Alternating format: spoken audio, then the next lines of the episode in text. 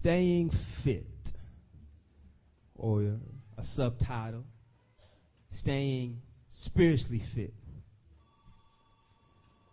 As we're cl- closing down on this series in January of staying in the game, we talked about being disqualified. We've talked about fouling out. We've talked about discipline and, and being undisciplined. So now we want to basically just stay about closing out about staying fit. Many times we start off the year thinking about how we want to do better this year than we had last year. Many times we start off the year with great goals and, and plans about what we're going to accomplish uh, this year. But I want to drive this home that you cannot finish what you have started unless you stay in the game. In order to stay in the game, you have to be in such a, of a condition to stay in the game. In order to get into that condition, you have to become fit. In order to stay fit, you have to continue to exercise and work this out. Just as it is that you want to do anything in life, what you put in is what you're going to get out. I don't know if you've ever been to an, an aerobic class, but yet what you get, what you put is what you're going to get out.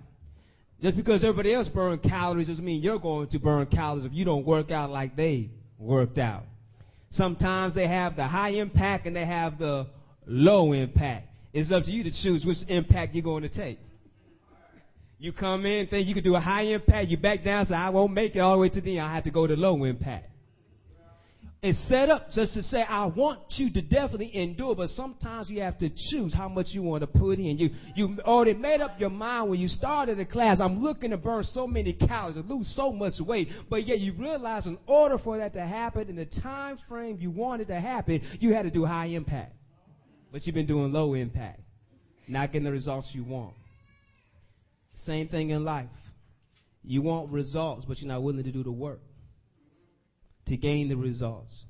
Or sometimes we have we are misled by getting results. For example, many of the athletes who have been hurt by the BALCO scandal, some of them knew what they were doing, some were misled.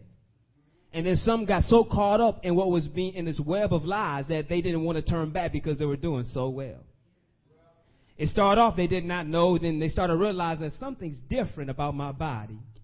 Uh, I'm, I'm performing a little bit better than everybody else, but yet I won't ask any more questions because I don't want to know the truth. But when the truth is revealed, they still did what they were doing. Now, some of them are suffering the penalty. And some are still under investigation just trying to find out how much did they really know. It's amazing how when you want to do well, how lies can sneak in when you don't know the truth. It's amazing how when you want to do well, how people can get you to do shortcuts to get a result that won't last. In our text in 1 Timothy, the fourth chapter, we see in Paul writing to Timothy, telling him that in, in this life, people are talking about some physical exercise, which is of good value. But I, I want you to really understand that godliness is of a greater value. I'm not trying to discredit that you need to be physically fit, I, but I want you to understand as much emphasis you're putting on some physical, some mortal things, I want you to look at some spiritual things. Things that will last not only for now, but in things to come. He's writing to Timothy telling him to, to, to, you need to make a decision of separating false from fact. Don't fall into these old wives' tales, or, or it talks about some silly old women and the myths, and the, the Greek words mythos, and myths and fables. Uh, don't fall for the lies, or, or like we sometimes might say, don't go for the okie doke. But know the truth know the real deal holy Holyfield, if you will. Know what's really going on. And so Paul is emphasizing to Timothy to understand that know the truth, separate the false, and live the truth and teach the truth. And, and before we get into that, I want you to really grab here what Paul is, is exhorting Timothy. He says, Look here, Timothy, you being a young pastor, not only do you need to teach it, but you need to live it. So many of us would tell somebody else how to live, but we're not living that way. We get caught up because we know right, but we don't do right. We get caught up because it's easy to tell than it's easy to do. So he say, do what I say, not as I do, is what we're really saying, but we don't say it that way because we don't want to be caught up with finding ourselves lacking integrity. But integrity means it's integrated, that is within, that it means that you are showing what you are displaying and living. And Paul is, is, is encouraging Timothy to do this. So when we pick up in this letter to Timothy, in the fourth chapter and the sixth verse, I'm reading from the New Living Translation. And the Word of God says, If you explain these things to the brothers and sisters, Timothy, you'll be a worthy servant of Christ Jesus, one who is nourished by the message of faith and the good teaching you have followed. Look at verse 7. Do not waste time arguing over godless ideas and old wives' tales. Instead, train yourself to be godly. Physical training is good, but training for godliness is much better, promising benefits in this life and the life to come. This is a trustworthy saying, and everyone should accept it. This is why we work hard and continue to struggle. For our hope is in the living God, who is a Savior of all people, and particularly of all believers. I, I want to deal with verses 6 through 10 in this passage. And, and I want you to focus on how, how Paul is, is pointing to Timothy what he needs to take the time to explain. And I want you to look at the two imperatives he gives. The first imperative you see in verse 7 says, Do not waste your time with godly with, with ungodly people and their myths and their old wives' tales. But he says the second imperative, instead train yourself for godliness. I, I want you to grab the crux of the matter here. He's saying to Timothy, see, if you teach what you already know, you will be godly. And how do we know? Go back into the previous verse in verse 6. He says, Look, you should already exemplify and show the good teaching, the good doctrine you have already received. Do you see that there? Timothy, you will be a worthy servant of Christ Jesus, one who is nourished by the message of faith and the good teaching you have followed. Saying, Timothy, you've already received the truth. You already know the truth. You know how to live the truth. So just do that. Sometimes we get caught up with what we don't know. That we're trying to do too much instead of doing what we already know.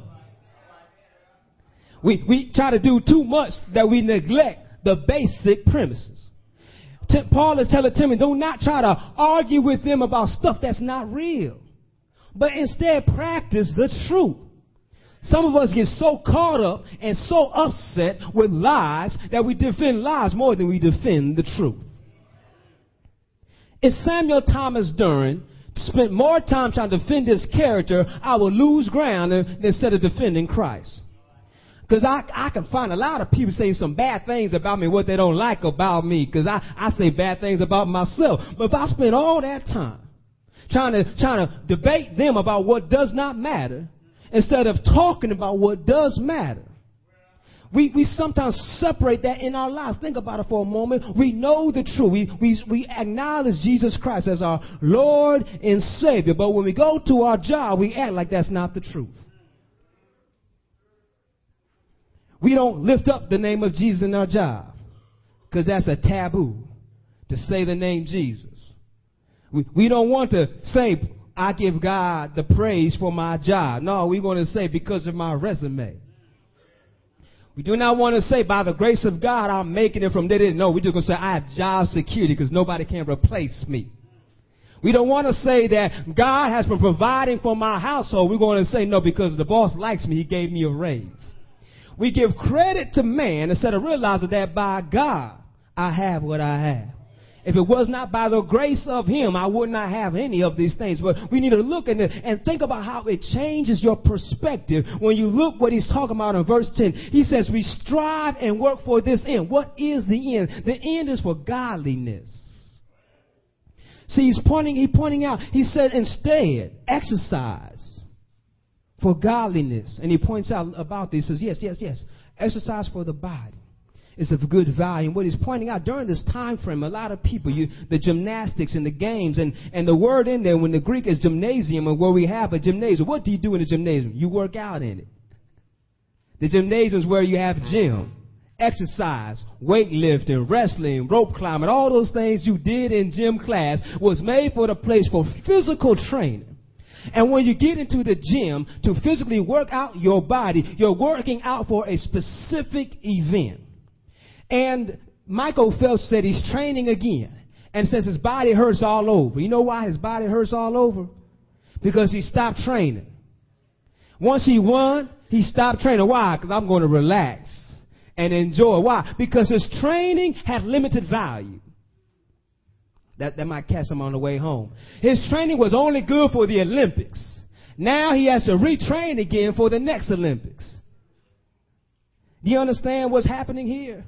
His physical training was of good value, but it was only for a limited time.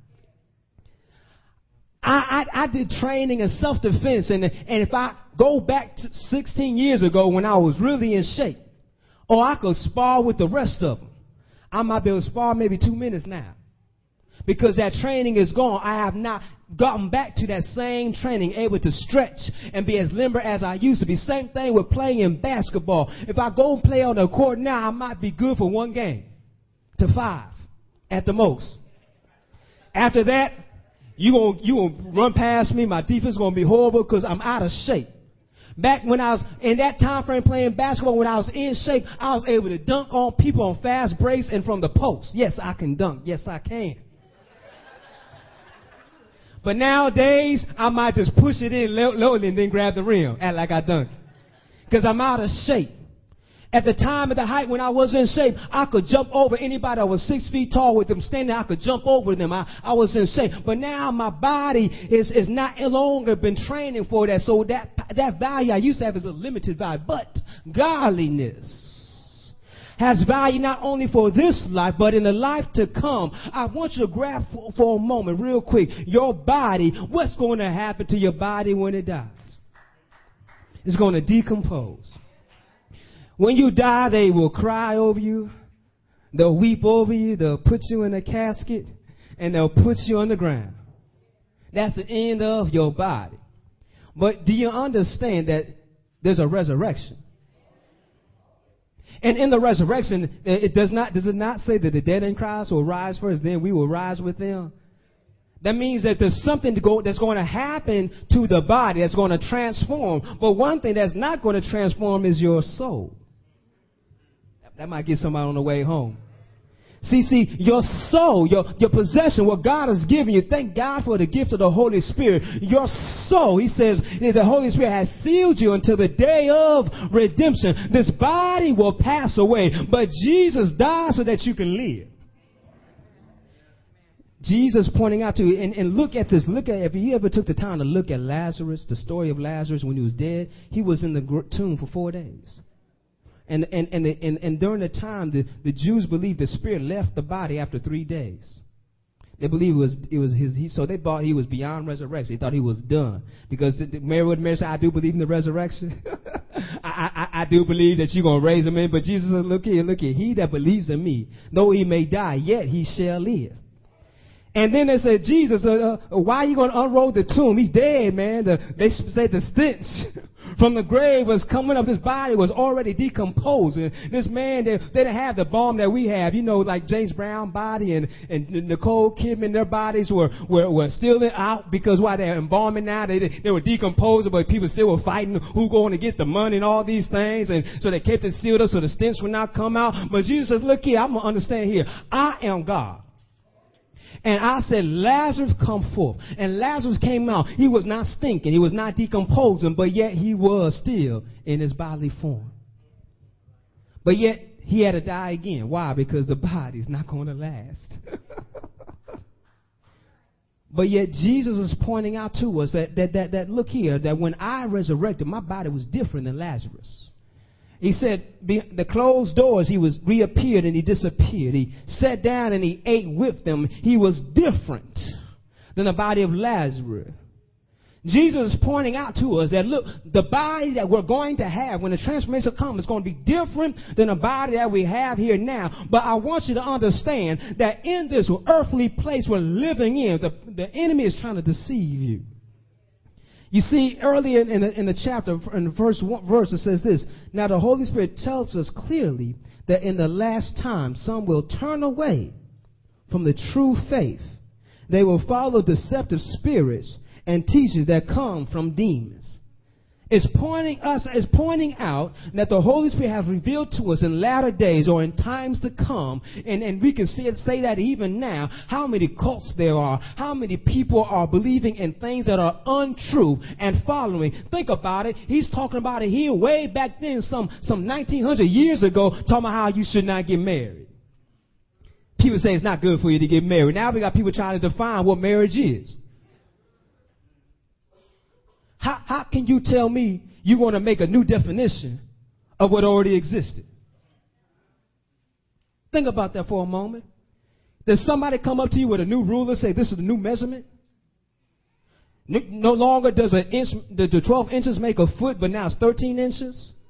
What would that do to your logic? It would change everything. You would say, well, then, then absolutely there's no absolute truth. But there is absolute truth. God is true. Jesus says, I am the way, the truth, and the life. Do you understand? In order for you to have truth, you have to have an absolute. And God already ordained marriage. And catch this, catch this. Marriage was put together before sin entered the world. So it's already pure. It's already holy. But the enemy is putting lies in to deceive you. Just as I can see how the enemy has those athletes say, just take this, you'll run faster. It's legal. And they take it and they run faster. So what they want? I want more. Now they got them. Now it starts coming out that, oh, what you're taking is a substance. Um, I'm going to act like I did not hear that so I can still take this and not lie when they ask me, Did you know you were taking steroids? No, I did not know. It was flaxseed oil. I, I, was taking what they gave me. I did not know what they were giving me was illegal. It's easy how the enemy can sneak in just a little bit. And that's what he's trying to do to us, to get us unfit to run the race. To not read our word and know our word. It's easy if I just give you a whole bunch of information that sounds truthful you'll buy into it and run with that. But yet, Paul is telling Timothy, you need to know the word, study the word, live the word, and therefore do not put yourself in the place that you're going to spend idle time. And I said idle time because it's a waste of time of arguing with those who do not believe, but instead teach the truth. And then and look what he's saying. Not only do you need to separate and train for godliness. But I like how he puts it in verse in, in verse 10. It says this This is why we work hard and continue to struggle. This is why we toil and labor. And when you look, when I look this word up in the Greek, it talks about labor, basically in the strength of, of going under contention or basically fighting for something that's worth value. What's the value that they're fighting for? What is the race they are running for? They're running because they says they have a hope in the living God. They have a living hope, means their hope is not dead. They're saying this that I know why I am running the race. I understand why I'm being persecuted. I see why the enemy is trying to knock me down and try to keep me lazy, trying to keep me unfit. That's why I got to work at this godliness thing. You understand? It says exercise is of good value. It is profitable. Your doctor will tell you that, yeah, you need to eat right, you need to have a proper diet, maybe walk 15 minutes a day, or maybe run, or whatever it is he tells you to do, just to make sure you keep the, your body at least at minimum good health. But then on beyond that, it says this, that he says, Paul's saying this, that godliness is of greater value because it holds a promise not only for this life, but what? the life to come. So I want you to really grab what he's talking about in godliness. Godliness is basically to live a life pleasing to God.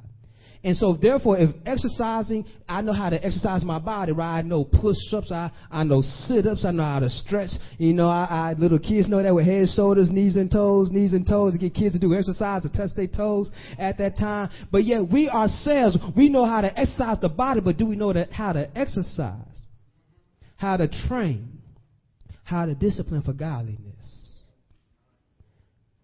Do what you just see in this text. Read the word. he goes on later on in the same chapter. Paul tells them do in verse 14, do not neglect the spiritual gift you have received. Says, do not neglect. So do not neglect. So what does he tell them? Goes on to do. He says, well, then says, give give your verse 15, give your complete attention to these matters. Throw yourself to the task so that everyone will see your progress. What were those tasks? Keep close watch on how you live, on your teaching. Stay true to what is right for the sake of your own salvation, the salvation of those who hear you. So he goes on to tell them, and you see in verse 11 to verse 13 says, well, he should be to public speaking, devotion, and prayer. Godly training is you to openly read the word of God openly devote yourself to the Word of God. We, we have a time of devotion and worship. So what does devotion mean? Basically, to, to devote, to focus yourself on the Word of God and let it meditate on you. Meditation is not some mystical thing that you get a nirvana by just saying, hum, la, la, la, la, all this stuff. But meditation, when the Bible talks about that, is basically reading the Word out loud and reciting in such a way that it becomes your thought process. And when it becomes your thought process, then it becomes your language. Think about it for a moment. We know our vocabulary changes because of what the TVs we watch. I was watching a basketball show in a, in, a, in a college basketball in, a, in an interview, she said yada yada yada, and then the other one, the one of the hosts of the show says she used a Seinfeld reference. And it hit me. That, that, that, that's right. Seinfeld had this whole show about how to complete a conversation. If you don't have anything else to say, say yada, yada, yada. And now people say that when they start talking. And you know, I went to so-and-so's house and yada, yada, yada. And then also to, uh, in other urban league, we say blah, blah, blah, blah. Or blase, blase, or yakety yak. We allow people to influence our communication style that those are words that come out of our mouth. But when we open up the Word of God and I realize the Word of God tells me to bless and not curse, I can understand that when people get on my nerves. I have the Word of God in my heart saying, Sam, you better bless, don't curse. Somebody cuts me off, I want to roll up my middle finger, but instead I point to God and say, Lord, bless that person. It changed my attitude. And I tell you what, those that pass me by and cut me off who are speeding and when it's raining, when it's icy outside, they get a blessing from me because I said, Lord, bless them that they don't get into an accident. It changed my attitude. I used to, I used to want them to get pulled over by the police to teach them a lesson. But then I realized that me too, that I too need the grace of God. So now I pray, Lord, bless them that they make to the destination safely. It changed my attitude because why would I wish ill will to them when I want God to bless me? So it woke me up to realize, Lord, help me to be more godly. As I'm godly, I'm able to endure. I'm able to endure the toil, to struggle, to, to labor for godliness. And when I think about this labor and this struggle, it has to go back to the image of Christ. Jesus, did he not labor and struggle for us? We read about in Hebrews how he endured the persecution of the sinners because he saw the joy of the cross. And I like in the movie in the Passion of Christ when they saw Jesus embrace the cross. And one of the thieves said, Do you embrace your sentence? And I can understand how my Jesus embrace the cross. Not because of the punishment that the Roman government was giving him, but because of the joy of the resurrection. Jesus realized that yes, the Son of Man must suffer uh, many things. I'm going to suffer rejection. I'm going to suffer persecution. But I understand before it's all over that I will be exalted. Jesus understood that, yes, I, I gotta put up with some of this crazy stuff, but I won't. lean to the left, nor lean to the right, but I only lean on God's unchanging hand. I remember Jesus in the garden. The record tells, Lord, if this cup could pass on, but not my will, but your will be done. Jesus understood I've been running this race not to give up and not to give in, but to endure all the way to the finish line. And do you understand that when Jesus was on the cross, he saw the finish line here on earth. He saw it so much so that he said, it is finished. And when he breathed his last, he gave up the ghost. And now, as we're running this race, we can realize that I labor and I toil not in vain, but I see unexpected end. And I can look at the text and read the 10th verse and says, This is why I work hard and continue to struggle. For my hope is in the living God, who is the Savior of all people and particularly of all believers. I want to break that down real quick. The text says he's the Savior. Yes, he is the Savior, but it says especially for those who believe, or above all, to those who believe. I want to break it down. For God so loved the world that he gave his only begotten Son, that whosoever believeth in him shall not perish, but have everlasting life. What it's saying there is that there's some people that might believe, and there's some who may not believe but does not take away that he is the Savior. So he is the Savior, but above all, to those who believe in him. Uh, do you believe in him? Because when you believe in him, you realize why you're running this race. Uh, you realize that I am fighting all the way unto the end. And I can sing that good old hymn, My hope is built on nothing less than Jesus Christ and his righteousness. Uh, I can look at that text in the first turn and verse 10. It says, I have my hope in the living God. Aren't you glad he's alive? Aren't you glad he's alive? Because he's alive, our living is not in vain. Because he's alive, we have power. And you know that same power that rose Christ from the grave is also in you. Do you believe in Jesus as your Lord and Savior? And if you believe that Jesus is your Lord and Savior, then you will run the good race and you'll fight the good fight. You are fighting to hear, well done, my good and faithful servant. You're fighting to hear, well done, my good and faithful servant. I'm, I'm fighting to hear, Well done, my good and faithful servant. So as I read his word, pray to him, and I do these daily because I realize of the greater value, not only for right now, but yet in one day, this mortal body will put on immortality. This corruptible body will put on incorruption. And Paul likes that. That's why he got excited at the end of that chapter. It says, So be steadfast and unmovable, knowing that your work is not in vain. Do you see why you struggle? Do you see why you toil? Because the enemy is trying to defeat you and try to get you off the wrong path. But hold on but hold on to the hope of the living God. Hold on.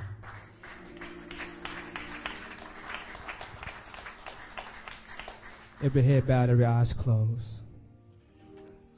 Is there someone here who does not know Jesus as their Lord and Savior? We want to give you this opportunity for you to accept and have hope in the living God. The Bible says if you confess with your mouth and believe in your heart that Jesus is Lord and that He died on the cross for your sins, that God raised Him from the grave, you shall receive eternal life. For you confess with your mouth and you believe in your heart. And all who call on the name of the Lord shall be saved. We want to lead you in this prayer. Just repeat after me saying, Dear Lord Jesus, that's right, dear Lord Jesus, I believe you died on the cross for my sin and you rose again from the grave. And Jesus, I thank you for forgiving me. I thank you for saving me. And Jesus, I invite you to come into my heart and be my personal Lord and Savior. And I will live for you because you have died for me. In Jesus' name I pray. Amen. So we have every bowed, every eyes closed. You pray that prayer for the first time. You pray that prayer for the first time. Just raise your hand if that's you. Raise your hand if that's you. Father, Lord, we thank you for salvation through our Lord and Savior Jesus Christ. And Father, we thank you, Lord, how we are now part of the body of Christ. And Father, we thank you that we can stay fit by staying in your word and having perfect communion with you. So, Father, we give our lives to you for you to have your way with us. We thank you for your gifts, your grace, and your mercy, and the peace you give to us. In Jesus' name, Lord, we pray. Let the church say, Amen